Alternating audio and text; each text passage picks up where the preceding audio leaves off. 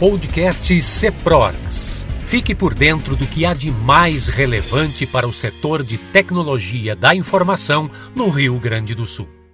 Bom dia a todos, né? O pessoal está ainda entrando aí, né, no nossa, nosso, nosso encontro hoje.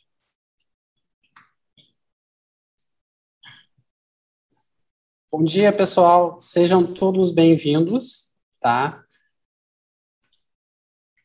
Aí o pessoal entrando. Bom dia, Rafael. Bom dia, Marcos, Savana, Isabel, André Streppel, tá? nossos parceiros aí, CEPRORGS, demais integrantes que estão participando. Essa quinta-feira, pós-feriado, aí com cara de segunda-feira para alguns, né? Bom dia, Aline. Uh, bom dia, bom, Basile. Eu vou aproveitar que tu deu um bom dia para o Rafael, certamente era para o nosso presidente, mas como eu sou Rafael, também aqui eu já fico na expectativa, né? Ah, bom dia, você bem? Não, era, eu já tinha dado bom dia para o Rafael, era para ti, mas... Né, ah, legal! Ótima participação, tô vendo que o pessoal... um pouco aí, bom dia, turma! É, num ótimo clima aí, né? E, e não tem como ser, né? Nosso palestrante também é uma pessoa que está sempre num clima muito bom. Bom, uh, acredito que todos já estejam uh, admitidos, né? Talvez mais alguns ainda ainda possam uh, aparecer na nossa sala. Primeiramente, um bom dia a todos, né? Um dia muito bonito aí de, de outono. Hoje nós vamos dar sequência aos nossos eventos do Grupo de Gestão de Pessoas do CEPRORGS, o GGP nessa data de 22 de abril de 2021. Hoje, nossa, nossa palestra, o nosso palestrante Gerson, Gerson Silva, nos trará o tema A, a Chave do Sucesso, uma proposta de valor inovadora. Bom, pessoal, uh, inicialmente gostaria de fazer um aviso a vocês. Informamos a todos que este evento está sendo gravado e será disponibilizado nos nossos canais de comunicação do CEPROGS, nas nossas redes sociais também. Informamos ainda que, em conformidade com a Lei Geral de Proteção de Dados, a LGPD, ao se inscrever para este evento, você aceita né, que os dados aqui informados sejam utilizados para campanhas de marketing de CEPROGs e, de, e dos seus patrocinadores. Bem-vindos a mais um evento realizado pelo CEPROGs, uma entidade cujo trabalho é desenvolvido por empresários, voluntários, que dedicam seu tempo à realização de ações em defesa dos interesses da economia digital gaúcha. Este trabalho tem como meio diversas ações, como a aproximação entre as demandas da, da TIC, né, Tecnologia de Informação e Comunicação, e os entes políticos e legislativos, visando o alcance de conquistas que traduzam um maior poder de competitividade para as empresas, mais espaço para que essas cresçam e possam, com isso, ampliar a geração de empregos, gerando mais riqueza para cidades, estado, estado e país. CEPRORGS, uma plataforma de negócios e representatividade digital única. Antes de apresentarmos o nosso palestrante, gostaríamos de compartilhar com vocês o belíssimo trabalho desenvolvido pela Casa do Menino Jesus de Praga, que é uma instituição sem fins lucrativos, que conta com voluntários das mais diversas áreas, profissionais que participam ativamente do dia a dia da casa. A instituição presta serviços especializados para crianças e adolescentes com lesão cerebral profunda e deficiência motora permanente, oriundas de famílias carentes e ou desestruturadas no Rio Grande do Sul. A Casa do Menino é mantida por doações e projetos. Hoje, apresenta estrutura e condições de acolher e atender crianças especiais com qualidade e afeto 24 horas todos os dias. Em 2020, a Casa do Menino recebeu pela segunda vez o prêmio Melhores ONGs, de acordo com padrões de gestão e transparência. Bom, eu vou, eu vou solicitar por gentileza que o nosso presidente, Rafael Krug, uh, por favor, possa compartilhar este vídeo.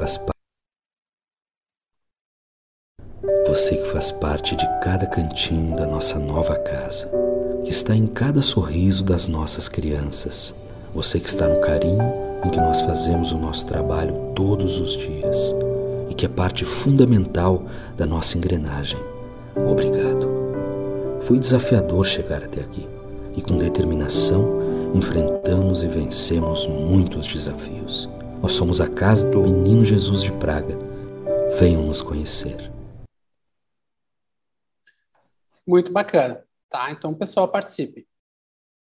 O tema a ser abordado será a chave do sucesso, uma proposta de valor inovadora, com o palestrante Gerson Silva. Gerson é graduado em Comunicação Social pela PUC e em Direito pela Universidade Luterana do Brasil, tem MBA em Administração pela Universidade Federal do Rio Grande do Sul, é mestre em Administração com ênfase em Marketing pela URGS, com mestrado sanduíche nas Escolas de Negócios de Paris, HEC e Barcelona EAD tem longa, o Gerson também tem longa experiência em área corporativa, atuando como executivo em recursos humanos, mercado e marketing. Atualmente é gerente executivo de relações institucionais da Unimed Porto Alegre. Mas esse, pessoal, é apenas o currículo do Gerson, tá? Então, assim, a, a gente tem como praxe apresentar também a pessoa quando a gente tem relacionamento com a pessoa.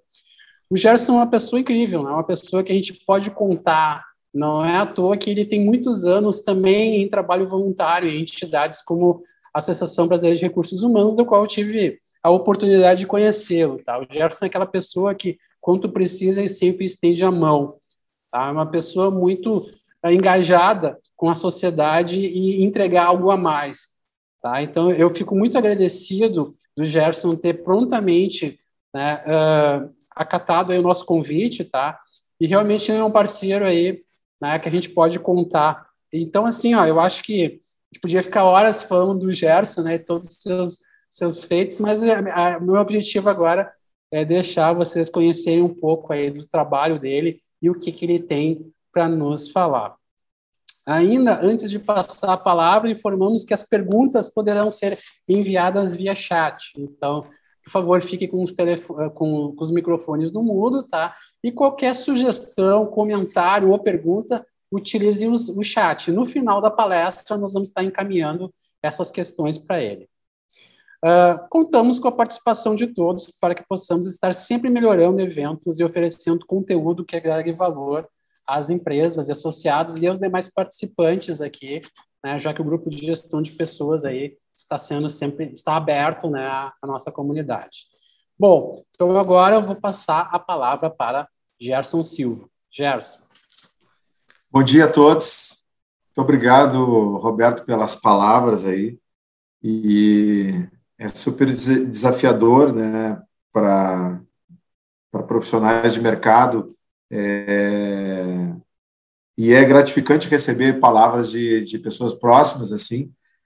É, eu tive uma oportunidade de ser convidado para um evento na, na La Salle, em que eu fui falar sobre a minha carreira profissional, né? E aí eu me dei conta que durante muitos anos de, de carreira profissional eu nunca tinha sido convidado para falar sobre a minha história de profissional.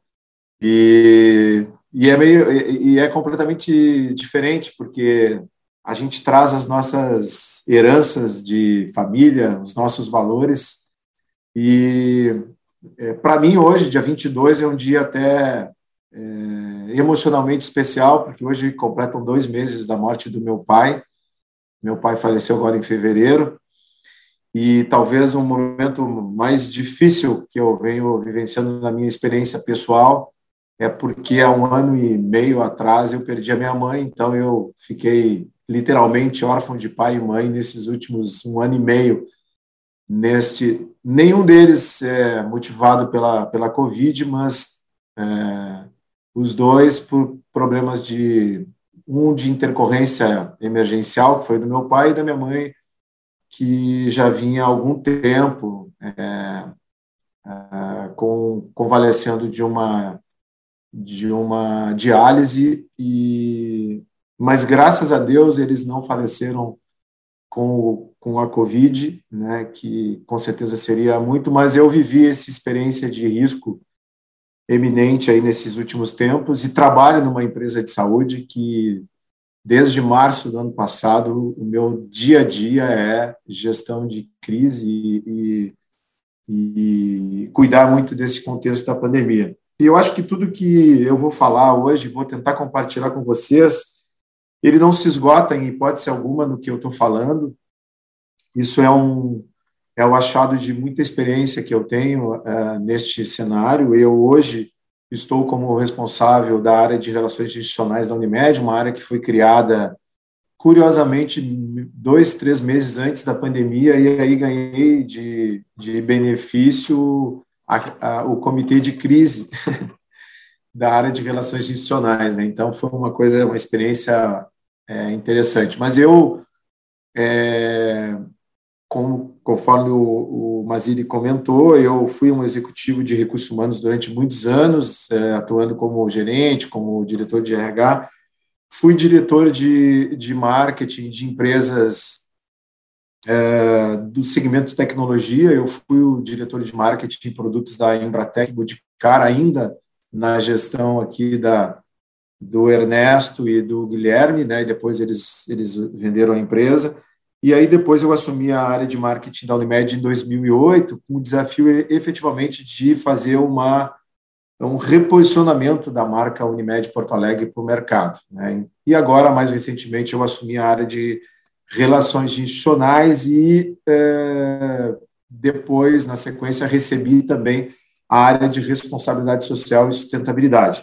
E eu fico muito feliz com o primeiro vídeo que foi mostrado, porque nós somos, a Unimed Porto Alegre é uma entidade, uma instituição que apoia a Casa Menino Jesus de Praga. Eu tenho isso com muito orgulho aí. É uma das entidades que a gente efetivamente aporta um recurso é, para poder é, cuidar daquelas crianças, cuidar daquelas, daquelas crianças que estão lá. Bom, é, eu vou falar muito da minha experiência, vou falar muito de de mercado nesse, nesse primeiro momento. Não é uma aula didática, mas é algo que didaticamente a gente pode trazer alguns inputs. E vou encerrar mostrando um pouquinho desse último ano, é, por onde a gente caminhou nesses últimos 12 meses, aí, especificamente dentro da pandemia, é, que tem uma relação direta com a questão do propósito. Então, eu vou subir uma apresentação para compartilhar com vocês.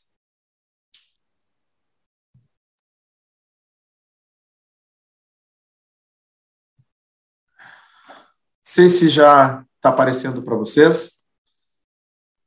Sim. Beleza. Bom, é, o, o, tema é, é, provocativo, né? A chave do sucesso, ou seja, uma proposta de valor inovadora, né? E eu, eu pela minha vocação em marketing, pela minha formação, é, eu sempre começo fazendo uma provocação com quem acompanha as minhas palestras e eu pergunto exatamente assim, o que diferencia, né, essas duas camisas polos brancas, né?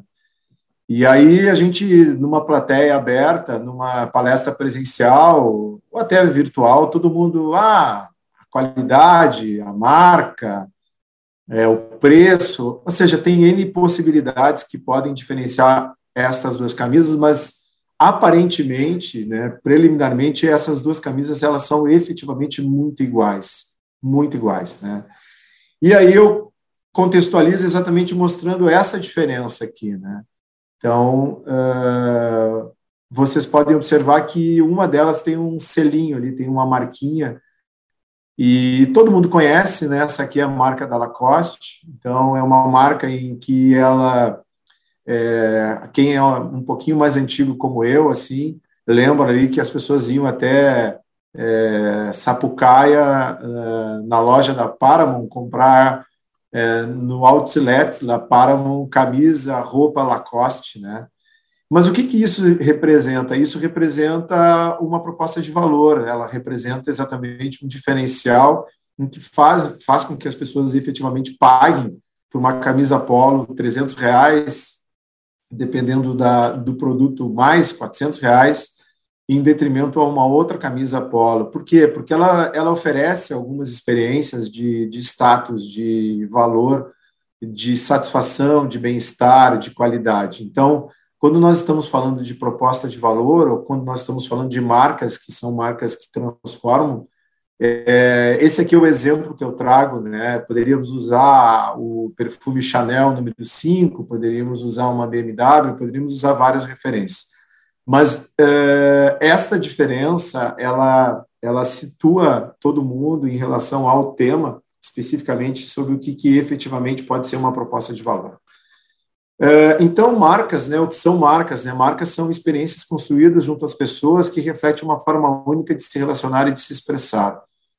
Uh, nós podemos pegar vários exemplos, nós pegamos o Itaú, que é uma marca que trabalha o conceito de humanização, de relacionamento de inovação, se nós pegarmos a Apple, que trabalha tecnologia, simplicidade, inovação, e outros grandes exemplos. É, mas é importante que essa construção de experiência junto às pessoas, elas refletem efetivamente a sua forma de agir. Então, independente de onde tu estejas, se é uma marca internacional, uma marca global, é, a qualidade dela, a condição dela, o acesso a ela vai ser exatamente o mesmo em qualquer lugar do mundo. E isso é indiscutível.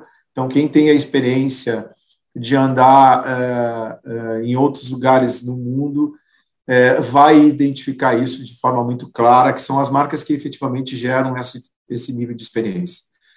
É, eu resgato aqui, não sei o quanto todo mundo lembra, mas eu lembro, inclusive, da fábrica funcionando. A maioria é jovem aqui, mas na década de 70, né, o Rio Grande do Sul foi o único lugar no mundo onde a Pepsi ganhou da Coca-Cola a guerra de preferência. Vocês conseguem imaginar isso? A Pepsi ganhando da Coca-Cola é, muitas pessoas acreditavam que a Pepsi era gaúcha. Muitas pessoas, durante muito tempo, acreditavam que a Pepsi era gaúcha. Inclusive, isso hoje, existem cases já, tem trabalhos acadêmicos. Esse aqui é um livro produzido dentro da academia da URGS em que traz a Pepsi Che. Por quê? Porque as pessoas efetivamente acreditavam que a Pepsi era, era é, uma produção gaúcha e a Pepsi ela tinha um vínculo com o gaúcho muito forte. Então, era o único lugar no mundo em que a Pepsi ganhava da Coca-Cola. Então, criar a missão deles, criar cada sorriso a cada gole e a cada mordida, ou seja, as aspirações mais rápidas, mais fortes e melhores. É, eu, na academia, ainda no meu mestrado, nós estruturamos um case falando sobre a Pepsi, e na época a gente identificou muita oportunidade. Então, provavelmente, é, os executivos que hoje tocam a Pepsi a Pepsi estruturasse modelos de negócio a partir desse, dessa cauda de valor que ela criou ao longo do tempo, certamente ela é, conseguiria, ainda aqui no Rio Grande do Sul, ter uma grande penetração de mercado. É, o mais recente que se possa dizer é os eventos que a Pepsi fez aqui no Litoral Norte, nos últimos três, quatro anos, antes da pandemia, e que era um sucesso, que eram concertos de música de cultura e lotado de gente, todo mundo falando e reverberando. Então eu trago algumas referências, ou seja, isso ficou no, no, na memória das pessoas e ali eu mostro a imagem da fábrica. Eu vi essa fábrica funcionando, tá? Em que a gente passava ali onde é o Praia de Belas, passava pela pela indústria e via as garrafinhas assim tudo sendo engarrafadas, né? Envasadas e era muito legal. Então, é, essa é uma referência que eu trago é, e que fala muito sobre a questão de proposta de valor e o quanto que isso está vinculado a questões culturais, a questões geográficas, a questões de, de regionalidade. Bom, é, mas nós temos muitas questões, muitas perguntas que precisam ser respondidas quando a gente está falando disso, né? Então, é, quando a gente está falando de mercado, eu acredito que eu esteja falando aqui com, com empreendedores, né?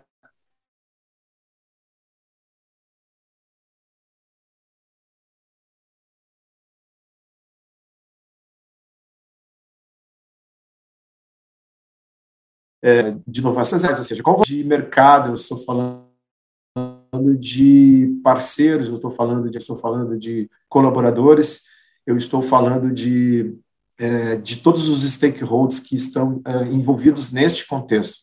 Quais as dores e problemas você está, está ajudando o seu cliente a resolver? Quais as necessidades dos seus clientes você está satisfazendo? Então, aqui é uma dimensão bem maior, né? É, quando a gente está falando de proposta de valor, quando a gente está falando de propósito. Né? E essa discussão, por mais clichê que ela possa, possa, possa ser, é, ele é um desafio dentro das nossas instituições, dentro das empresas. Por quê? Porque as questões de cultura, elas efetivamente, com a velocidade que o mundo tem, com a velocidade que os processos de inovação, com a velocidade que a tecnologia tem nos oferecido, a gente tem é, muitos desafios quando se fala sobre questões de cultura é, organizacional e de proposta de valor. Então, a proposta de valor, né, aqui eu vou entrar muito fortemente no, no, nas discussões mais didáticas. Né? Então, é, estudar o seu negócio, né, isso é fundamental. A primeira etapa é desenvolver, ou seja, a proposta de valor, ou seja, deve ser da sua empresa. É, questões básicas de missão, de plano de negócio, análise de mercados e objetivos. É, você terá claro o seu propósito, seu negócio próprio, onde deseja chegar a, e quando cumprir. Esse talvez seja o grande desafio que a gente tem hoje dentro das instituições, né? É, é tu trabalhar com, com propósitos e, e, ir em busca deles e fazer com que todo mundo caminhe nesse mesmo sentido. O desafio das grandes instituições ou das pequenas instituições é, é ser percebido no mercado imenso, no mercado gigante, em que talvez é, esse último período da, da pandemia tenha nos deixado muito igual, assim, todo mundo muito é, muito desconfiado do, do, do futuro ou do, do, próprio presente. Então, o que, que vai fazer com que eu efetivamente consiga me reinventar dentro desse contexto? É, e aí eu acho que é, a, a, os movimentos como e, parabenizo o CEPROGS, os movimentos como o CEPROGS são extremamente estratégicos, é, na minha visão, porque acredito que a, a, o movimento associativista, a, relação de comunicação, de estratégia de comunicação, o compartilhamento de ideias dentro de um ambiente como esse, ele é fundamental para que a gente consiga colher inputs, ideias, é, pensar em modelos de negócio diferenciados. Então, eu, eu, eu, eu, elogio muito esses movimentos, porque acredito muito nesta possibilidade. É, eu acho que um ponto importante é você conhecer muito bem também o seu público, né? As questões demográficas, eu falei sobre isso, as, as questões psicográficas, né? É, identificar as dores e desejos, ou seja, tudo que, que você tem capacidade de desenvolver e que possa é, potencializar valor é, de, de forma muito objetiva, de forma muito, muito eficaz. Então, essa questão de análise do contexto, é, a gente discutia é, no início da semana um ponto sobre sustentabilidade, sobre o tema de sustentabilidade, é, em função da, da, da, Constituição de um instituto, e aí é, muitos discutindo, não, mas quem sabe a gente escolhe um segmento específico, né? Mas a, a, a, grande questão da pluralidade de oportunidade que uma marca muitas vezes tem com todos os públicos, fica muito difícil tu fazer uma segregação e escolher uma persona específica para trabalhar. E aí tu começa a, a, a, trabalhar com oportunidade de discussão de temas que são relevantes para é, o processo da sociedade. Então, mesmo que uma empresa tenha é, envolvimento com uma área de negócio que seja totalmente tecnológica, mas qual é o seu papel social dentro do contexto do ambiente tecnológico, né? E este é o, talvez o, o, o conceito mais humanizado da relação que eu percebo como uma necessidade hoje no desenvolvimento de, de temas de proposta de valor é, que as empresas de alguma forma estão estão buscando. É, eu acho que um ponto fundamental é a análise do cenário, toda a análise de, do ambiente em que você está competindo. É, hoje, o ambiente ele não é mais é, entre quatro paredes, ele não está mais no nosso bairro, não está mais na nossa cidade, ele está globalmente. Então, o ambiente competitivo, se vocês pegarem o exemplo do, da, da saúde, é, eu tenho que olhar cenários e perspectivas de movimentos internacionais. Então, eu tenho que olhar o mercado internacional, eu tenho que olhar o que os grandes players do mercado estão fazendo, porque ele poderá ser meu concorrente em pouco espaço de tempo. Então, olhar esse contexto é, da concorrência, dos mercados, é fundamental e ter um olhar com uma dimensão de olhar muito além do que efetivamente a gente vem percebendo é, dentro da nossa cadeia, ou do nosso movimento, que é muitas vezes as nossas é, áreas limítrofes de operação. É, posso dar com tranquilidade um exemplo, por mais que, que a gente seja uma operadora de saúde, aí falando da Unimed, em que opera em 46 municípios gaúchos, eu tenho que olhar o cenário internacional quase que semanalmente para ver que movimentos o mercado está fazendo. Eu tenho que olhar o mercado de, ações, de ações para ver que, que movimento que o mercado de IPOs está fazendo eu tenho que olhar o, a movimentação no segmento, e alguns segmentos que não são o meu core business, por exemplo, no segmento hospitalar, para saber que tipo de movimentação isso está acontecendo. Então, a dimensão do trabalho da minha operação em relação à possibilidade de olhar esse cenário, ela, é, ela, ela ampliou exaustivamente, ela é muito maior, é infinitamente maior.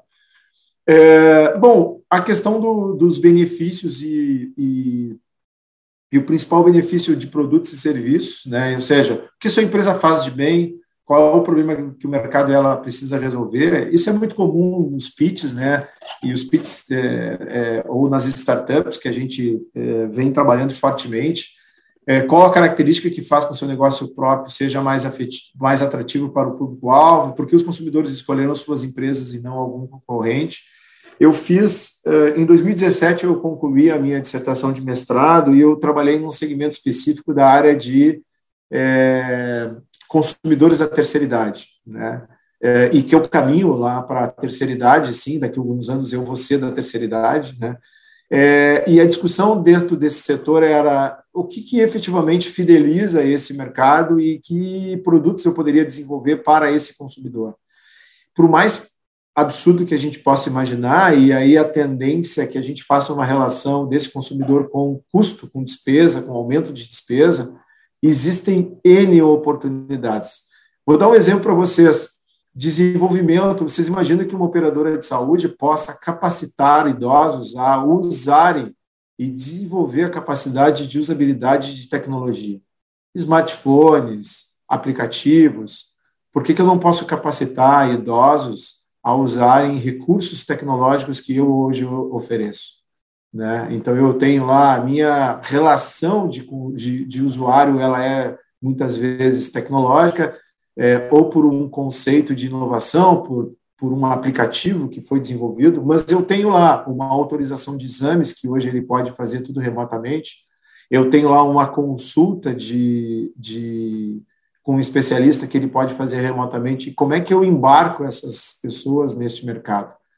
Eu posso ser provedor dessa capacitação, eu posso ser provedor desse desenvolvimento. Bom, eu vou fechar uma parceria com uma grande operadora de telefonia celular, vou disponibilizar telefone celular para esses consumidores, ela busca, porque são pessoas que vão consumir comprando é, é, celular por cartão, né, pré-pago, mas ele vai ao mesmo tempo, ser capacitado a se desenvolver e utilizar o recurso de tecnologia que eu possa estar construindo. Então, por mais que possa parecer absurdo, lá numa dissertação de mestrado, que está olhando um segmento, uma persona específica, é, com características gerontográficas, com idade, com desejo de consumo, eu tenho uma capacidade de ofertar esse tipo de oportunidade, mesmo sendo uma operadora de saúde que a tecnologia ela é um recurso, é um meio que a gente utiliza para o objeto. Então, quanto que eu vou incluir pessoas, vou fazer um processo de inclusão é, nesse cenário? É, da mesma forma, eu vou pegar pessoas que não fazem é, o ambiente da utilização do recurso de saúde com frequência e que vão lá uma vez por ano fazer um atendimento, uma consulta. Bom, como é que eu engajo ele? Será que não seria interessante eu é, estruturar um, um, programa de vantagens, um programa de milhagens em que ele tenha benefícios complementares é, pela utilização, pela revisão anual, em que ele vai se beneficiar por ser mais jovem é, de um abastecimento, de uma de um Netflix, de um desconto maior em um ambiente em que ele efetivamente se identifique como uma necessidade. Então, o ambiente de oportunidades que se deem hoje, quando a gente está falando de proposta, é, de valor, ele, o espectro é muito maior. E isso a gente precisa estar atento para isso. Quais são os pontos essenciais né, da questão quando a gente trata de proposta de valor? Né? Obviamente que a clareza, né, a mensagem precisa ser muito mais clara e objetiva, direta, ir ao ponto.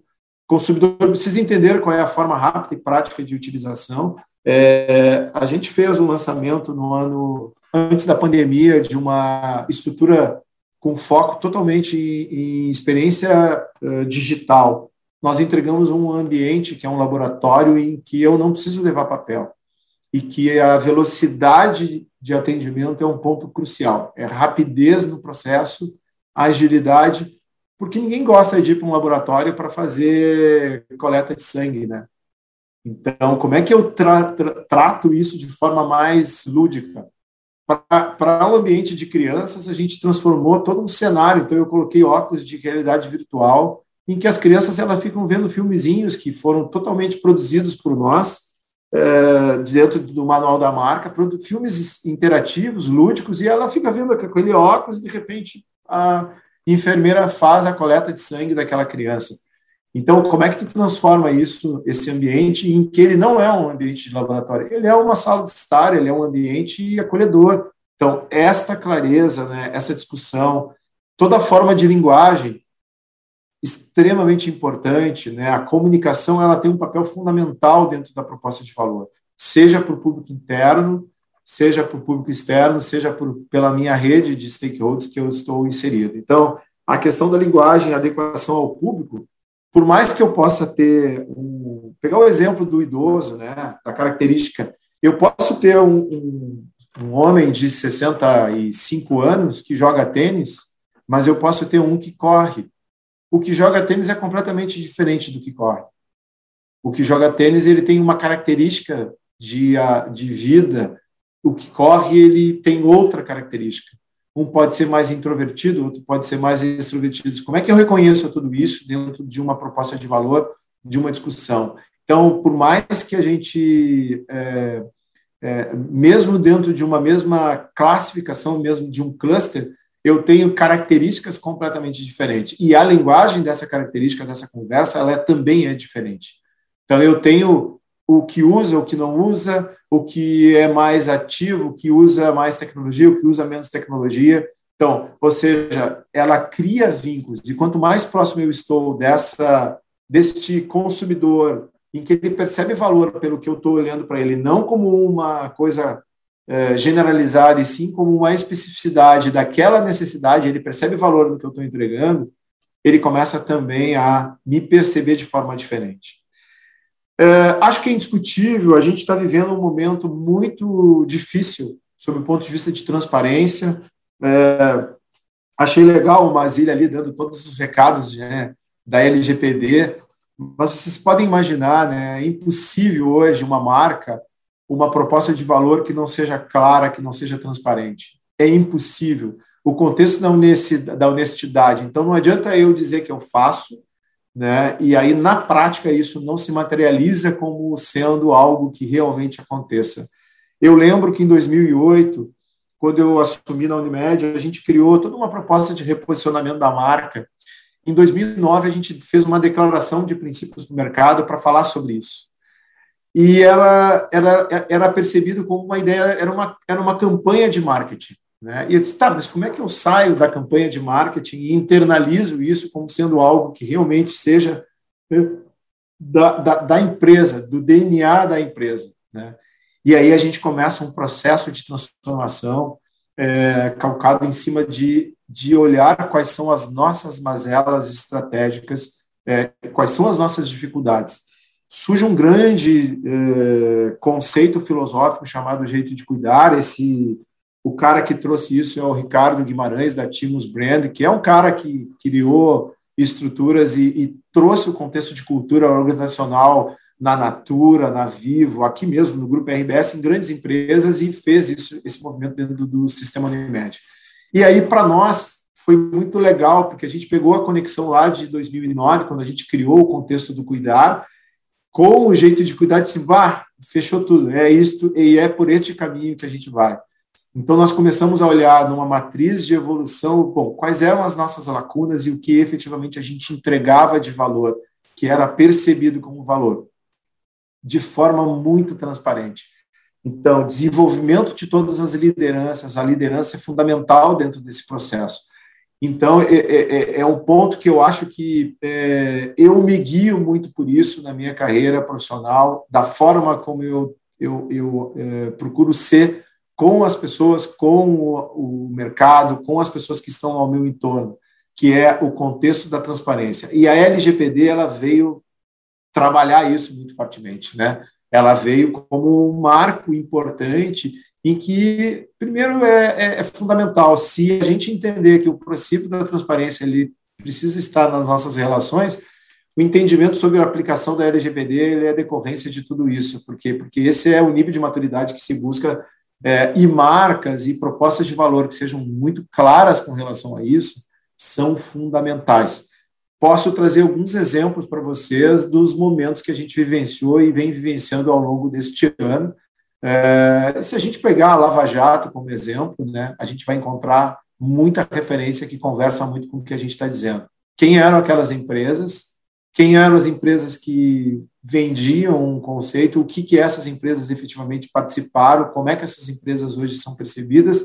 Se nós pegarmos a Vale, o desenho e, e, e todo o contexto que envolveu é, é, a crise é, social e ambiental é, nas barragens, imagina, né?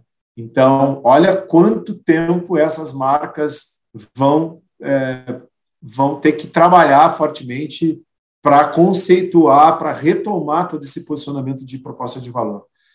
A questão do direcionamento, né, fazer com que seu público-alvo vá em direção aos benefícios que seu negócio próprio irá trazer para ele, fundamental, ou seja, trata-se de uma mensagem principal capaz de convencer o consumidor e a tornarem, né, falando de consumidor, o seu cliente. É, e para tudo isso, eu não quero entrar muito nesse, vou passar rapidamente. Obviamente que a gente tem que ter métricas, indicadores, né?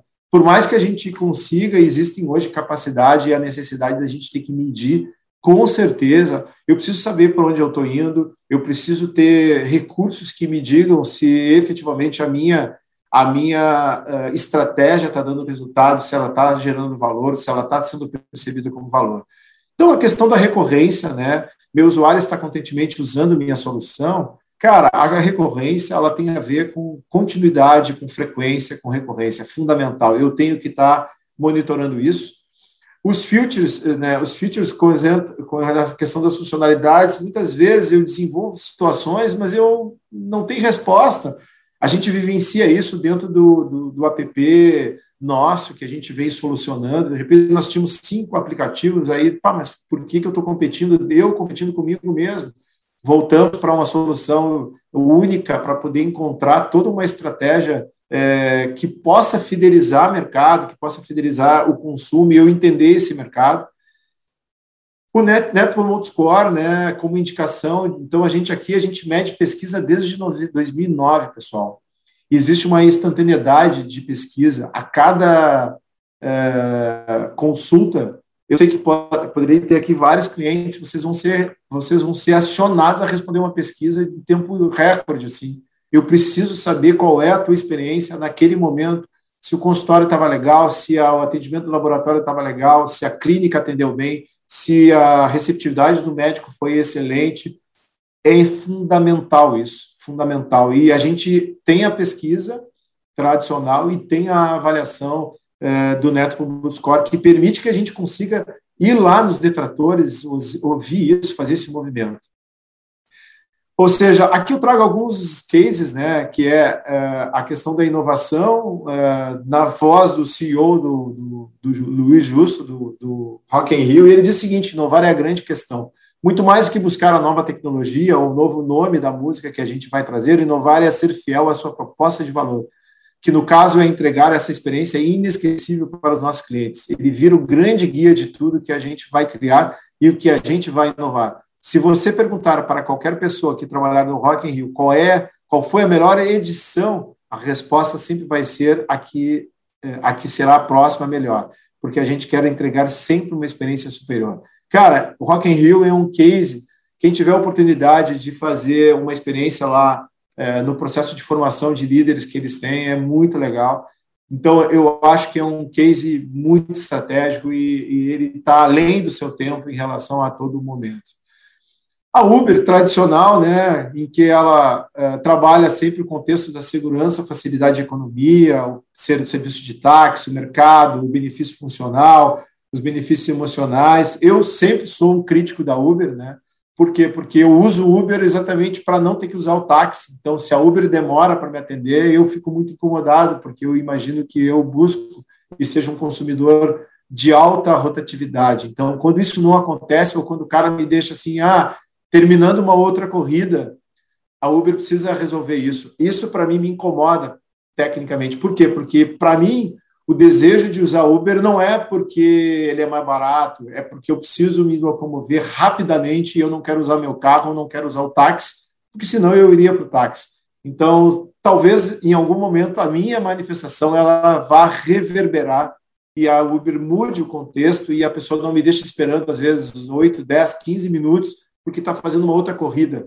E aí é aquela relação, né? Não adianta o motorista do Uber ser o motorista do táxi, porque se ele for o motorista do táxi, ele vai estar tá só mudando o, o veículo. Né? Não vai ser laranja ou branco, vai ser um outro veículo locado, mas o comportamento da cabeça do motorista é exatamente o mesmo que ele tinha lá dirigindo um táxi. Aqui eu trago um case muito legal, uh, que é da Trader, não sei se todos conhecem, né? Mas a Trader foi o Juliano Muli, que foi meu colega de mestrado. É, ele era o head de, de tecnologia da, do Cicred, depois ele foi para a Amazon e ele criou essa empresa e eu vou compartilhar com vocês, talvez vocês muito conheçam, mas olha o que é legal quando tu trabalha uma empresa totalmente de tecnologia, com soluções que surgem dentro de uma startup e que ela cria 11 motivos né, de propostas de valor. Eu vou mostrar para vocês.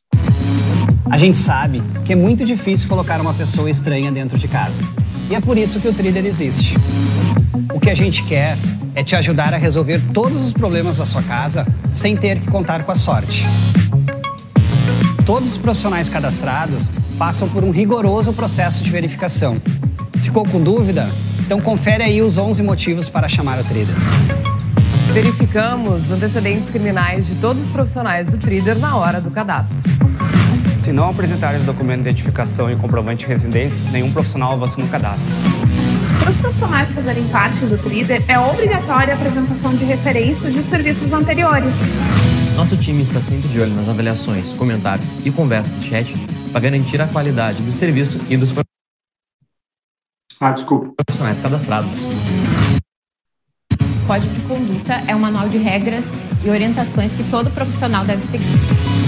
Todos os pagamentos são feitos através do cartão de crédito e nenhuma informação fica com o trader.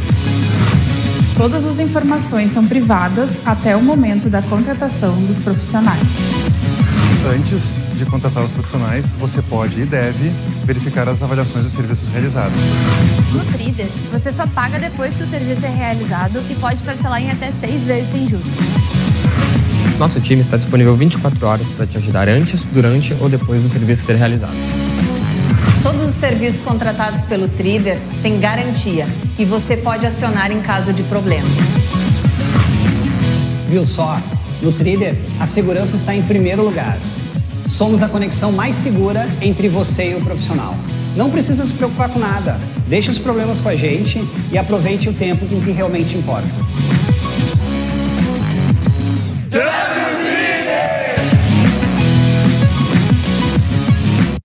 Cara, é um sucesso e aqui vocês podem ter o. Essa, pelo menos, foi a última notícia que eu tenho.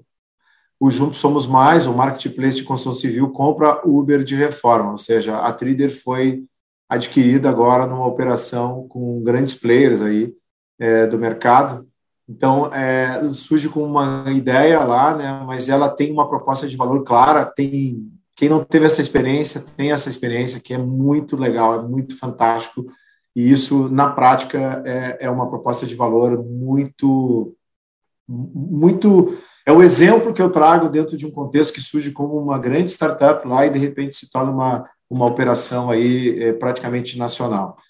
É, entrando agora, eu vou entrar no final aqui, porque o nosso tempo é, mais propriamente sobre a Unimed, né? Então, aqui eu estou falando aqui a nossa foto do laboratório da Carlos Gomes, que é aquele exemplo de inovação. Então, queremos fazer a transformação digital para nos tornarmos uma plataforma né, de experiências, de bem-estar.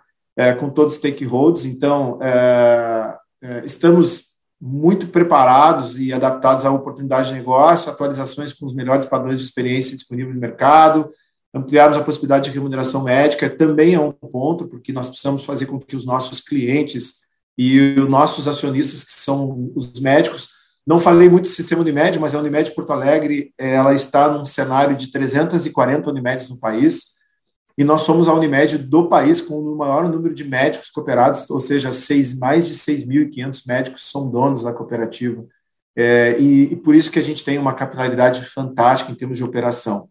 É, o que, que nos faz esse movimento? Aqui o nosso mapa estratégico e a filosofia é a filosofia do de cuidar, né?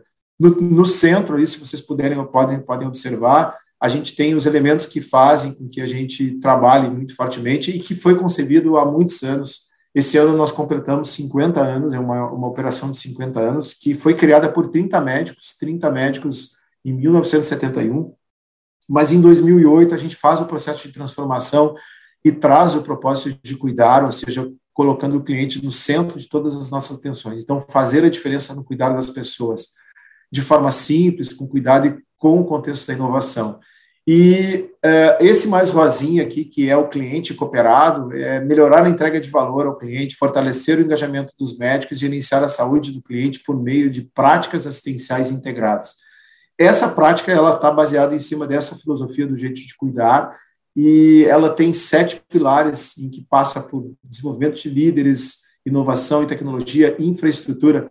Vocês imaginam, por exemplo, um, uma, um laboratório, uma unidade ali da Carlos Gomes, ela não tem uma rampa de acessibilidade? É impossível que a gente construa uma estrutura e não tenha uma rampa de acessibilidade. Então, este é uma discussão que o cenário né, e que o ambiente se propõe a um segmento totalmente difícil, como é o segmento da saúde. Né?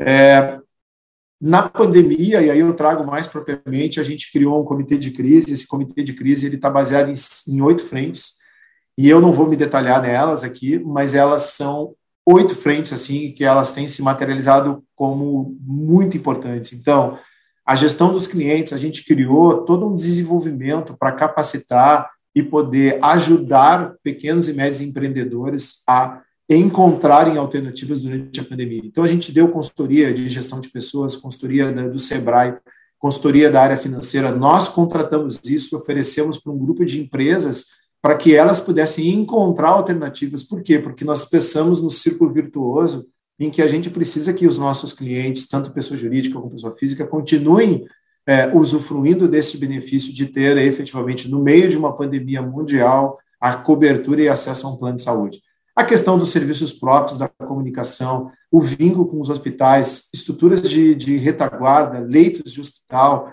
É, não, talvez em um outro momento eu consiga falar sobre isso. É, é número, para vocês terem uma ideia, uma pessoa é, em UTI de Covid, dentro de um hospital público de Porto Alegre, usa aproximadamente 63 aventais por dia. Vocês têm ideia? 63 aventais por dia, uma pessoa. Então, assim, ó, tu fazer uma doação de 10 mil aventais parece muito grande. E ele é por poucos dias. Então, é, é, é, e qual o compromisso que uma empresa privada de saúde suplementar tem? Tem um compromisso imenso com a sociedade. E este talvez seja se, tenha sido o nosso grande legado e tem, a gente tem sido é considerado como uma das marcas que transfor se transformou dentro do processo da pandemia. Muito mais porque a gente vem trabalhando esse contexto do cuidado há muito tempo. A pandemia ela, ela surge como algo que permite que a gente consiga materializar algo que a gente vem dizendo há muito tempo e que a gente vem experimentando há muito tempo. Então, desde tecnologia colocar, nós temos mil colaboradores hoje em home office. Mil colaboradores estão há um ano em home office. Né? Como é que tu coloca VPN, tu coloca mil colaboradores a, a, em home office, tu disponibiliza, faz compartilhamento de base, é, coloca aplicativo, rede disponível, ou seja, né? e mais a parte de relações institucionais. Eu vou trazer algumas referências para poder encerrar, para vocês terem uma ideia do que a gente fez. Então, se vocês pensarem lá no início, né, o que, que a gente tem a ver com o contexto social? Muito. Então, eu ocupei todas as mídias que nós tínhamos para trabalhar o conceito de orientação às pessoas. Distância salva, fique em casa. Essa publicidade, ela era na esquina da Nilo Peçanha com a, com a João Varg, bem no Iguatemi, agora vai ter um prédio para ser construído, mas ela, naquele momento, ela tem um efeito educativo, então a nossa responsabilidade é também ir para a rua. A nossa proposta de valor, o que faz com que a gente pratique o fazer a diferença no cuidado das pessoas, não é só a minha carteira de clientes, não é só os meus colaboradores e meus cooperados, é a sociedade. Nós estamos inseridos dentro do contexto da sociedade. Depois, nós tivemos, por uma grande satisfação, uma, um reconhecimento da AGS of the World, que é uma revista sobre é, criatividade, em que nós somos, é, ficamos é, no top 10 da semana como sendo uma das grandes é, é, é, propostas de criação de interesse público, e fomos citados por essa revista porque fizemos esse movimento. O que, que a gente tinha? Nós tínhamos que mudar. Bom, ficar em casa não adianta, mas o uso da máscara é importante. Aí nós mudamos para o uso da máscara e criamos essas instalações em Porto Alegre, ou seja, na rua até este outdoor se protege, use máscara. Quanto tempo nós estamos usando máscara, né, pessoal? Ou seja, hoje nós estamos há um ano e pouco aí, e isso continua tão real, tão presente na nossa vida. Então, de novo, a marca se dando ao trabalho e criando engajamento para isso. É, Aqui eu vou mostrar um filme para vocês. Este filme foi entregue em abril e ele não tinha nenhuma pretensão de ser um filme comercial. Nenhuma, nenhuma. Mas ele era um filme que é, a gente queria tentar criar um ambiente é, de esperança para as pessoas. Naquele momento, a gente tinha uma expectativa de 30, 40 dias, a gente ficaria em isolamento. Nesse período é onde a gente estava em lockdown muito fortemente, né?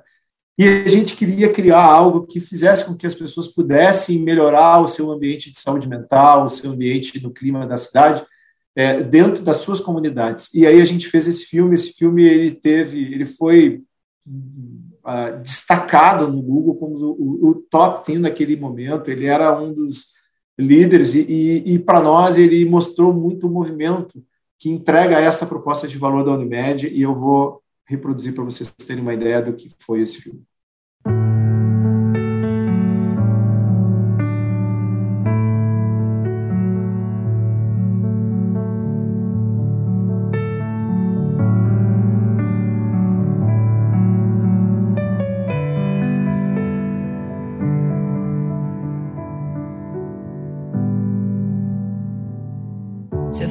Faz uns dias não ando nas ruas de um porto não muito alegre e que, no entanto, me traz encantos de um pôr do sol da minha janela. Para seguir livre muitos caminhos. Agora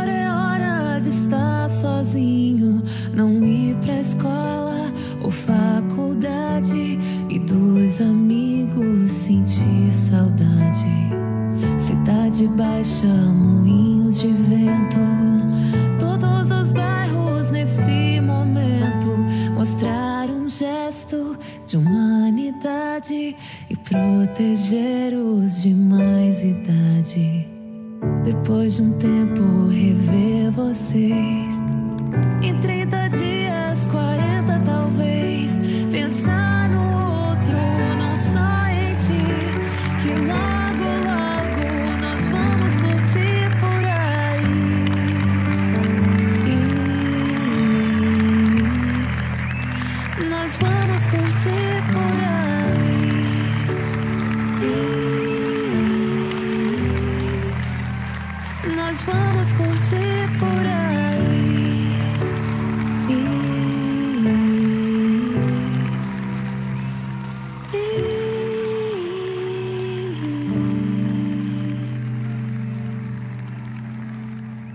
Esse filme ele foi uma produção uh, com cedência de imagem de todas essas pessoas, nenhuma delas recebeu cachê por participar.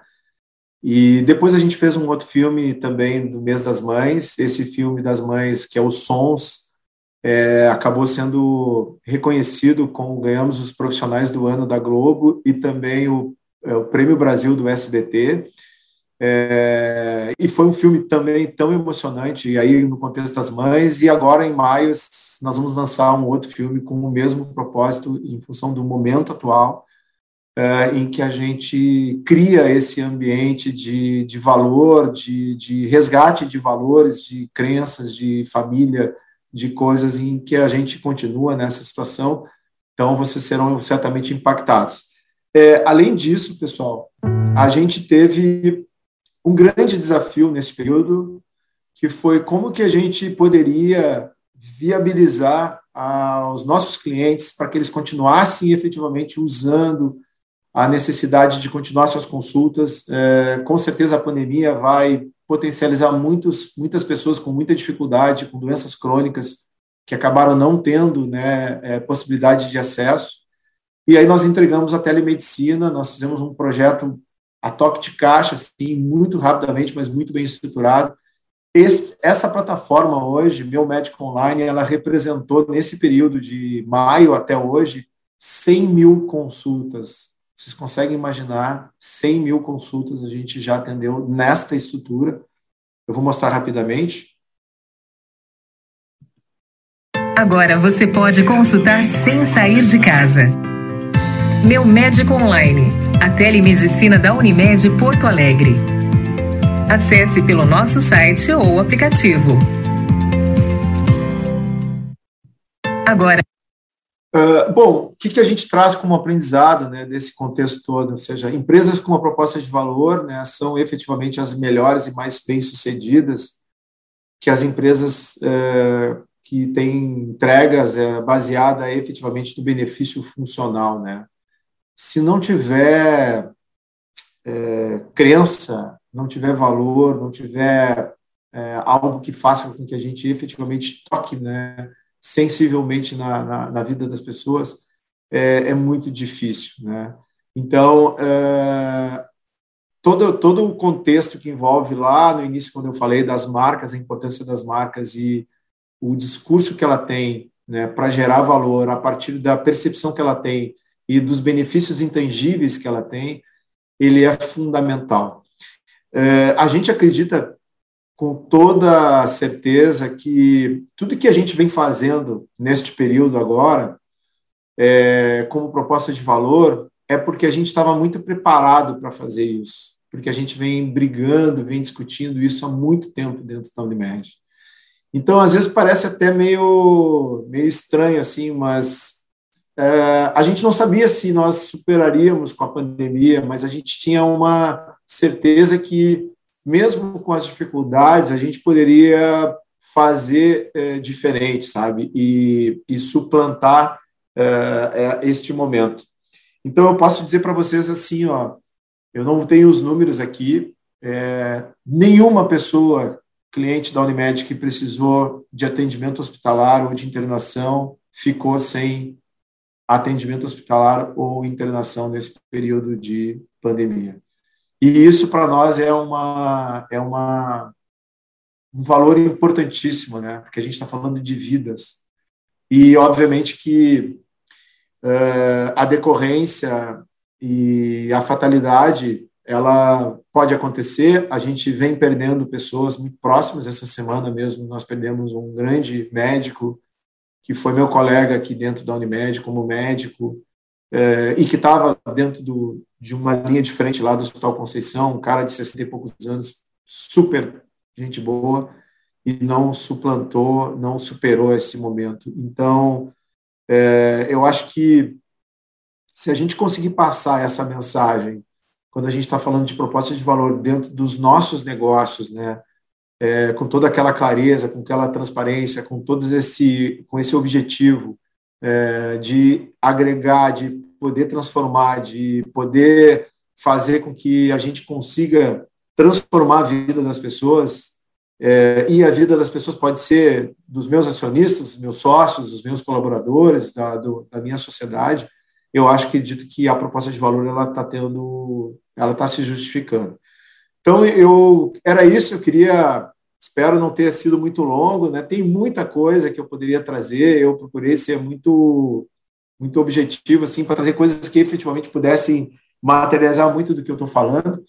E eu fico super à disposição para, ainda no, no, tempinho que resta, se é que resta um tempinho, para a gente é, responder algum questionamento, alguma pergunta. Muito obrigado pela oportunidade. Uh, aqui tem meu e-mail, o Roberto tem meu contato, eu não botei telefone, mas fiquem à vontade aí é, para me acionar, se precisarem entender um pouco mais. É, se não tiver, se tiver cliente, eu fico muito feliz. Agradeço aos clientes que nos prestigiam. Se não tiver nossos clientes, eu fico à disposição para que vocês possam ser nossos clientes. Então, estou super à disposição também, tá bom, pessoal? Muito obrigado. Obrigado, Roberto. Obrigado a todo mundo. Gerson, é, olha, é, sinceramente, quando, quando eu te convidei, tá, eu já imaginava que tu fosse. É, aí tem, tem algumas questões, né? Primeiramente, a palestra seria fantástica, como foi, e também esse momento, né? Sabendo o quanto que, a, que essa empresa que está representando aí, né? Ela é importante na nossa sociedade. Particularmente, eu sou cliente há mais de 15 anos da Unimed, nossa empresa, enfim, e a gente acompanha né, de forma próxima e vê todo o valor que vocês estão realmente eh, preocupados em devolver para a sociedade numa pandemia, né? É, eu acho que como tu colocou, né, acabou tangenciando, né, tangenciando, acabou se realizando muitas questões que foram planejadas e, e o momento era esse, né, de colocar o time em campo. Rapidinho, então, já que a gente já está no e-mail J6 aqui, é, Primeiro ponto, né, quando comentaste a questão da Pepsi da Coca-Cola, uh, isso acabou me remetendo. Uh, quando eu estava fazendo mestrado, eu tive um professor de estratégia que falou um pouco na, na época de como é que a, a, a Coca-Cola uh, superou a Pepsi aqui no Sul, né? E naquele momento ele era diretor da Coca-Cola. Então essa é uma história que foi repassada para nós. Acredito que ela é verídica né? enfim, não tem como realmente comprovar, mas ele era uma pessoa que estava na operação da Coca-Cola. Ele comentando que na época a Coca-Cola tinha uh, desenvolvido a embalagem de 600 ml, tá? Então, numa, vamos dizer assim, num movimento estratégico, era um feriado, um feriadão, não sei se era de Páscoa, não estou lembrado, mas era um feriadão assim de uns quatro dias, tá? Ele movimentou vários caminhões que vieram abastecer aqui o, o, o Rio Grande do Sul, Porto Alegre, enfim, com uh, Coca-Cola de 600 ml, que era uma embalagem nova na época. E quando os supermercados abriram na segunda-feira, essa Coca-Cola de 600 ml estava ao, mesmo preço da Pepsi pequena. Né? Então foi uma estratégia. Isso, segundo ele, começou a reverter o jogo, tá? Então essa é uma história que existe aí, né? Nessa migração. Não, e, e, e é verdade, né? E é verdade, sim. É, eu, eu, eu tive a oportunidade de também estudar esse case. E, e, o que, que, acontece, né? É, a Coca, se, se, nós pegarmos hoje o exemplo, e a gente está falando sobre é, mudança, né? Hoje, quantas opções nós temos de Coca-Cola dentro do supermercado, né? Tem N opções, né? Tem a Coca Zero, tem a Coca Limo, tem a Coca com café. Então, a própria Coca-Cola, que durante muitos anos ela é, domina esse mercado e ela é, é indiscutível, a Coca-Cola é um case para mim, é um case de marca, é um case de estratégia de marca. Então, só uma Coca-Cola consegue, por exemplo, eu tenho um, um vídeo que eu uso em que ela, em alguns lugares do mundo, ela distribui sorriso para as pessoas. Só isso, ela não pede para as pessoas comprarem o produto, ela, ela cria um ambiente em que ela compartilha um momento em lugares do mundo inteiro em que ela distribui sorrisos, né? Então, é indiscutivelmente, e, e, a minha relação que eu trago da Pepsi é que é uma história tão interessante, do ponto de vista de ser considerada Pepsi Tchê, por quê? Porque ela criou vínculos é, além de uma estratégia efetivamente comercial, né? Ela era, ela, é, tanto que muitas pessoas imaginavam que ela era produzida no Rio Grande do Sul, e aí, até pela forma como nós gaúchos somos, né, que as coisas daqui são melhores que as coisas de lá. Então, eu, eu, eu, eu, eu acredito que este movimento é o, o, o sob o Von Tobel, não, e com certeza, a história da família, eles trazem isso. Mas é, são exemplos, são exemplos assim de proposta que eu quis trazer como referência, né? E a Coca é um belo exemplo de, de proposta de valor, com certeza. Perfeito. Uh, agora a gente vai trazer um pouco aí, o pessoal participou no chat, né? O André Strepo, é nosso colega. A proposta de valor parte exclusivamente do empreendedor ou de uma construção junto à equipe? Com certeza ela é uma construção. Com, com certeza ela é uma cocriação. Não existe proposta de valor é, que não tenha o envolvimento da, das lideranças, envolvimento de todas as lideranças. Ela tem que ser suportada e bancada pela, pela, pelo, pelo board, pela, pela, pelo, pelo ambiente se level da companhia, com certeza. Então, vamos dar um exemplo. É, posso pegar o exemplo do, do, da filosofia do jeito de cuidar. Nós temos 340 Unimedes no país, né? 50% delas hoje adotam a filosofia do jeito de cuidar. As outras não adotam por quê? Não é porque elas não, não, não têm capacidade, não, é porque tu tem uma liderança em algum momento que não acredita naquela possibilidade. Entende? E, e nós temos outras pessoas que acreditam, que estão numa linha é, vinculada, numa linha executiva, mas que precisam convencer a sua alta liderança do propósito daquela, daquele, daquela filosofia cultural. Então, esta questão ela é fundamental não adianta estar na concentração só do presidente. O presidente ele é o porta-voz de um grande grupo. Então, a liderança ela precisa ser totalmente horizontalizada. A discussão do conceito de cultura, da proposta de valor, tem que ser por quê? Vamos lá. E, e aí, pegando exemplo, tá? Não sendo. Quando eu falei lá da campanha que nós criamos em 2008 de reposicionamento da Unimed, se eu não trago ela para dentro do ambiente interno, ela é uma propaganda. Ela era uma campanha de marketing criada pela agência Scala na época, maravilhosa, e que seria mais uma propaganda que todo mundo adoraria. Não, ela era uma proposta de posicionamento, entende? Por quê? Porque ali nós marcávamos, daquele momento, de assim, cara, o conceito de cuidar para nós, ele é a nossa virada. Nós queremos cuidar das pessoas. E quem estava dizendo isso não eram os executivos, eram os próprios médicos. Então, esta, este é o contexto. Como é que a gente trabalhou isso depois? Bom, eu tenho que trabalhar o ambiente interno, a comunicação interna, o, o, toda a gestão de pessoas, a, o relacionamento com os médicos. A gente teve que fazer muitos movimentos nesse sentido, com certeza. Perfeito. André está agradecendo a resposta né, e também está dizendo uma ótima palestra. O nosso presidente, nosso presidente Rafael também aí, né, Gerson, excelente palestra, acho que todo mundo ficou maravilhado. A pergunta dele: existe alguma ferramenta ou metodologia para ajudar a validar se a definição da persona está certa? Pergunto isso pois o mundo está muito segmentado. E como tu mesmo falou, existe uma dificuldade de definir esta persona. Ah, eu, eu acho que assim, a gente usa a gente usa todas as ferramentas é, que, que se tem hoje é, disponível dentro da Unimed, né?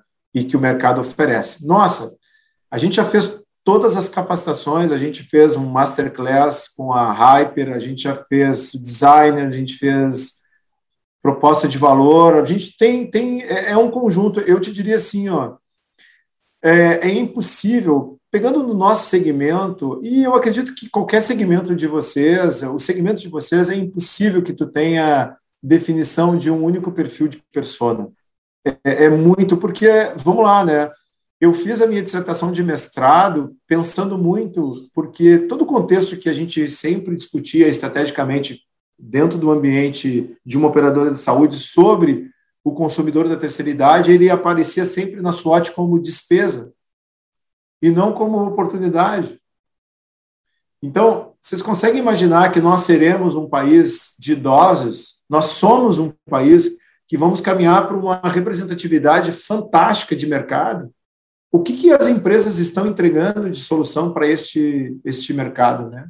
É, tem um outro grande amigo meu, que é o, o Martin, o Martin que trabalhamos juntos na Embratec, o Martin criou toda a questão da Senior Lab, né? É, a questão dos 60 mais, cara, é muito evidente, o mercado ele tá, o mercado está se reinventando em relação a isso. As oportunidades de mercado a partir de então vão, vão oportunizar muitas oportunidades para pessoas da terceira idade, ou os seniors, ou os 60 mais, agora tem até os 50 mais. Então, eu não entendo que a gente tenha que segmentar. Pelo contrário, a segmentação ela pode servir para que a gente tenha maior efetividade no processo de comunicação. O que eu vou comunicar para o Mazili é diferente para o Gerson, ou, é, ou para o Mazili é diferente do que para a Aline. Então, nós temos outro, mas pessoas, elas têm que. O, o mundo está muito globalizado. Então, eu entendo que a gente tem que ter oportunidade para todos os segmentos, para uma, um conceito mais plural de oportunidade, com certeza. Pelo menos essa é a minha é. opinião. Ah, e ainda corroborando com isso, né, a gente vê cada vez mais a questão do aprendizado durante toda a vida, das pessoas se reinventarem em idades mais avançadas. E acho que uma coisa que caiu e ficou bem claro na nossa pandemia, né, era de que pessoas de mais idades não poderiam usar tecnologia ou não conseguiriam. Isso, Cara, isso foi derrubado. Isso completamente. Não, e, e outra, se a gente olhar do ponto de vista de economia, este mercado ele tem uma potencialidade. Existem classificações gerontográficas, e aí na minha dissertação eu faço isso. Existem perfis específicos de consumidores. Se pegar especificamente dentro do movimento do, do meu segmento, consumidores que ao longo da vida sempre estruturaram a sua base, tendo um plano de saúde, comprando, eles não vão na terceira idade não ter o plano de saúde. Eles vão querer ter o plano de saúde. Entende? Então, tu tem características, e isso, e isso se a gente puder reproduzir para outros tipos de, de, de, demanda de consumo, é impossível. É, e fora que eu, eu, eu acredito que é uma das principais organizações, né, que uma, uma pessoa de idade se relaciona é com plano de saúde, né? Então, talvez nele ele tenha que encontrar várias, né, um relacionamento mais próximo, a oportunidade que você tem nesse sentido aí é incrível, sem dúvida. Bom, a Aline comentou, né, que vídeo lindo e emocionante. Eu também, a, eu diria, sacanagem é, eu... passar um, um, um, vídeo daqueles logo depois a gente tem que falar, né? Daqui a pouco começa a soluçar e não sabe por quê. Eu só Cara, gostaria me de... toda vez que eu é, vejo ele. Só gostaria de enfatizar que eu vi uma camisa de, do Grêmio ali de gurizinho, mas não via do Inter. É isso aí. Não, mas tu olha o filme depois, tu vai ver que tem. tá na sequência. Ah, Isso a gente tá. equilibrou, até porque nós somos patrocinadores dos, de ambos, tá? dos dois, né? É, vocês podem acessar o, a página do YouTube da Unimed Porto Alegre, todos os vídeos que a gente vem fazendo, cara, tem muita coisa de 10 anos lá. Em 2009, eu já fiz a minha primeira campanha totalmente digital. Então, imagina, 2009, vocês são de, da área de tecnologia, né? Tem muito mais propriedade que eu. 2009, eu já fiz todo o engajamento totalmente digital era um movimento de transformação da Unimed entrando no ambiente digital. Então, a gente tem coisas muito legais lá. Bacana.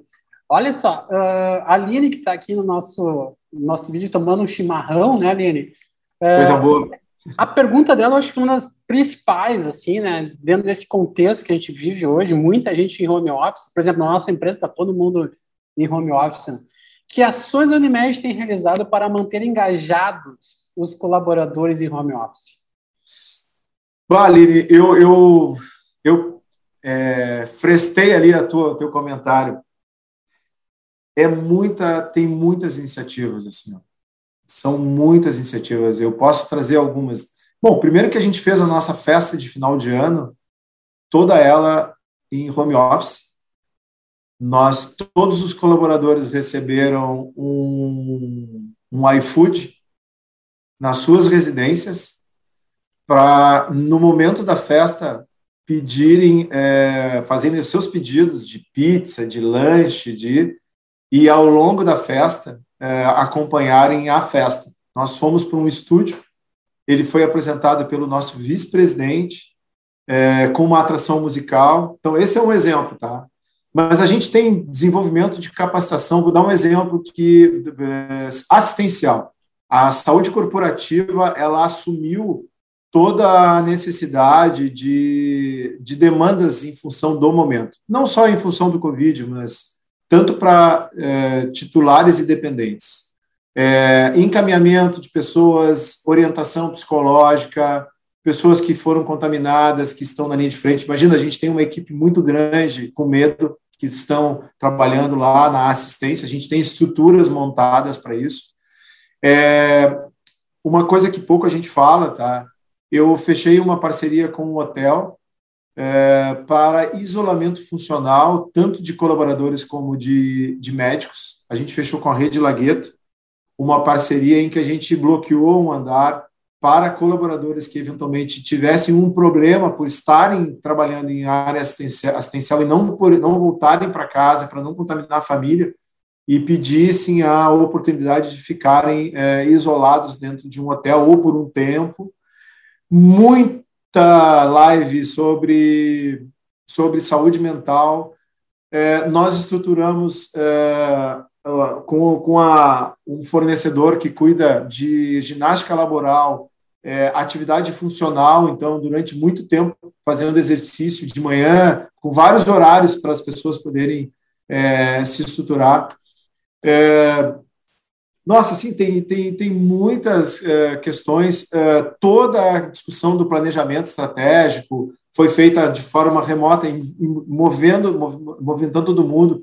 A gente fez live sobre contextos que envolvem é, o uso da, adequado dos equipamentos de IPI, é, sobre a vacina, sobre os testes, né? Muitas lives internas, muitas lives externas, mas todas elas com colaboradores sendo convidados a participar de discussões técnicas para conhecimento sobre o processo. É, todos eles receberam kits também de máscara, de utilização, se é, pudessem. Existem protocolos rígidos que a gente criou, todos eles elencados. Então, por exemplo, eu estou aqui na, na, na sede, né? É, eu não consigo mostrar para vocês, mas não tem ninguém comigo nesse andar aqui. Só que existem protocolos em que a gente, para vir para cá, existem N protocolos de utilização, de higienização, de sinalização, de uso, de compartilhamento. Ou seja, é, é um trabalho importantíssimo, né? Uh, até, por, até pelo recurso de tecnologia, uh, de oferecer, por exemplo, uma cadeira. Eu estou sentado numa cadeira super confortável. Bom, Será que o meu colaborador ou os colaboradores tinham? A gente disponibilizou cadeiras da empresa para as pessoas usarem nas suas residências. Uma cadeira ergométrica. É, a gente fez um movimento muito forte né, nesse sentido. Então, é, eu não, não botei na minha apresentação, mas ele está dentro daquele comitê de crise em que a gente estruturou. É uma das etapas, que é o olhar. É, e também isso tem, tem sido feito monitoramento pela área de recursos humanos, um excelente trabalho que é medir, através de pesquisas, de pulse check, todo o ambiente. Como é que ele está, se a gente está, se ele está se sentindo melhor. Existe uma troca semanal de informações da, dos líderes e de liderados sobre a semana, quais são os meus desafios da semana, como eu estou me sentindo nessa semana, o que, que não foi legal nessa semana, isso cai na, na, na, minha aba de gestor, eu consigo ver todo o meu time e se ele não respondeu, eu perguntar como é que ele está e a gente criar interações uh, e, e, e, alternativas para que ele consiga. Nem todo mundo se adapta ao home office, né? Uma empresa que trabalha presencialmente há tanto tempo, de repente todo mundo, metade dela fica em home office. Então, nós tínhamos uma grande preocupação uh, em subsidiar, inclusive, para os colaboradores necessidades de internet para ter bom recurso dentro das suas residências. Isso tudo foi, foi feito nesse está sendo feito nesse período. Né? Não sei se eu consegui te responder rapidamente, assim. É que é muita coisa, é, tem muita demanda de, de rotinas, todas as nossas reuniões viraram virtuais, então é, é, o desafio é muito grande, né? muito grande. A Aline também uh, enfatiza né, a importância aí né, para os colaboradores continuarem e se sentirem parte do propósito. É aquilo que foi, que foi dito, né, Jackson, que tem que não adianta só falar, né, tem que fazer. Uh, agradece a palestra e também diz que ó, nem percebeu o tempo passar. Nós já estamos em é, meio-dia, 24 minutos, já avançamos um pouco mais. Para isso, eu vou fazer a última questão, tá? E a gente tem quase a totalidade das pessoas da, da reunião ainda presentes. Eu acho que isso é um indicador importante, que está todo mundo gostando muito desse, desse papo aqui, né? O Michel, nosso, nosso colega. Desculpa. No, na, no, na palestra do Von Tobel, ele fala muito de virada. Eu acabei, acabei ficando sem voz. Mas acho que dá para ler ali no chat, né? Deixa eu ver se eu olho aqui. Tomar uma aguinha aqui.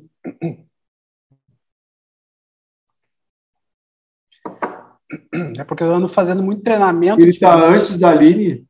É, na palestra do Von Tobel, ele fala muito da virada apoiada no patrocínio das camisetas da dupla Granal.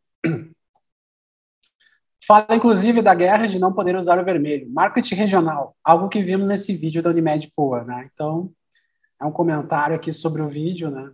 Um vídeo muito bacana. É, posso, posso responder, esse é um mercado... Eu, eu, eu sou jornalista de... Minha primeira formação foi comunicação.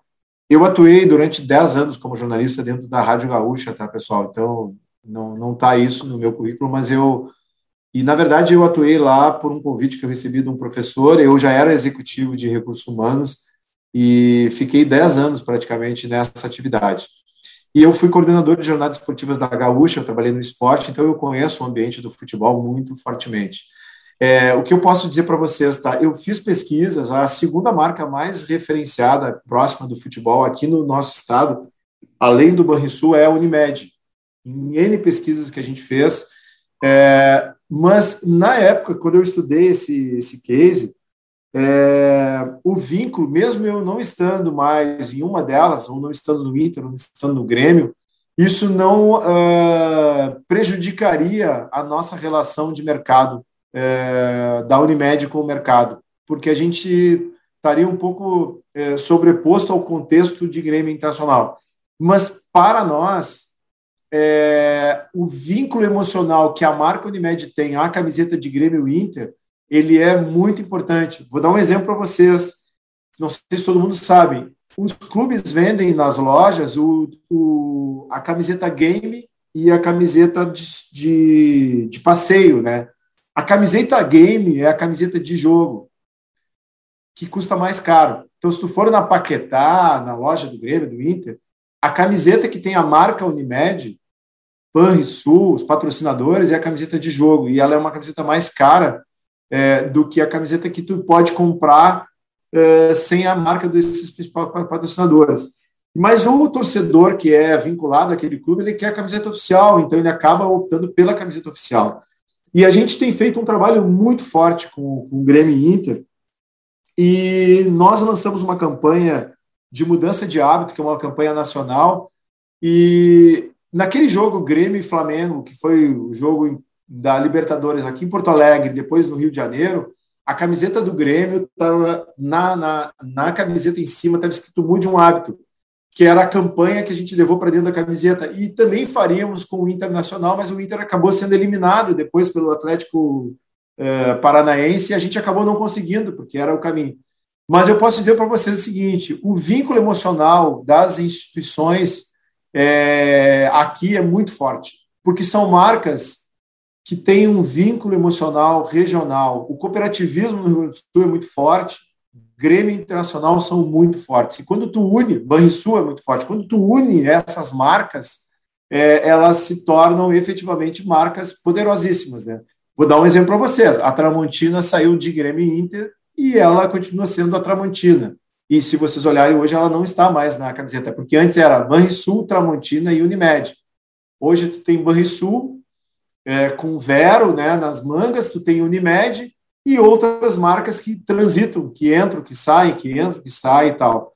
É, mas é, é, um, é um case legal de, de estudar, viu, o Michel? Um case, Michel, é um case muito interessante, porque esse vínculo ele só existe no Rio Grande do Sul. Em nenhuma outra região do Brasil no futebol especificamente, tem um vínculo tão forte como a gente tem aqui. Bom, pessoal, uh, com isso a gente tá, está dando por encerrado. Antes de mais nada, eu gostaria de agradecer imensamente ao Gerson Silva, tá? Pelas importantes contribuições, o Gerson navegou da estratégia, marketing, valor, propósito, nos emocionou aí com alguns vídeos, trouxe o case da Unimed, né? E é sempre é importante a gente enxergar como é que as organizações estão botando em prática eh, todos esses fundamentos necessários para a manutenção do, dos nossos negócios, né, nas organizações. Gostaria de agradecer também a, a presença de todos que estão aqui, né, nos brindando aí com a, com, a, com a, sua presença nesse momento, nessa segunda segunda-feira, né, que é um dia depois do, do feriado. Sim. Acompanhe o CEPROGS nas redes sociais. Em breve nós uh, estaremos divulgando o nosso próximo palestrante aí do grupo de gestão de pessoas, tá? Uma, um, um bom restante de dia e almoço a todos, né? Que vocês fiquem bem, continuem se cuidando, porque a gente ainda se encontra numa pandemia e cuidados são necessários. E em breve nos encontraremos de novo, tá? Um bom almoço, então, a todos. Até mais. Pessoal, muito obrigado, tá? Obrigado pela, pela oportunidade mesmo.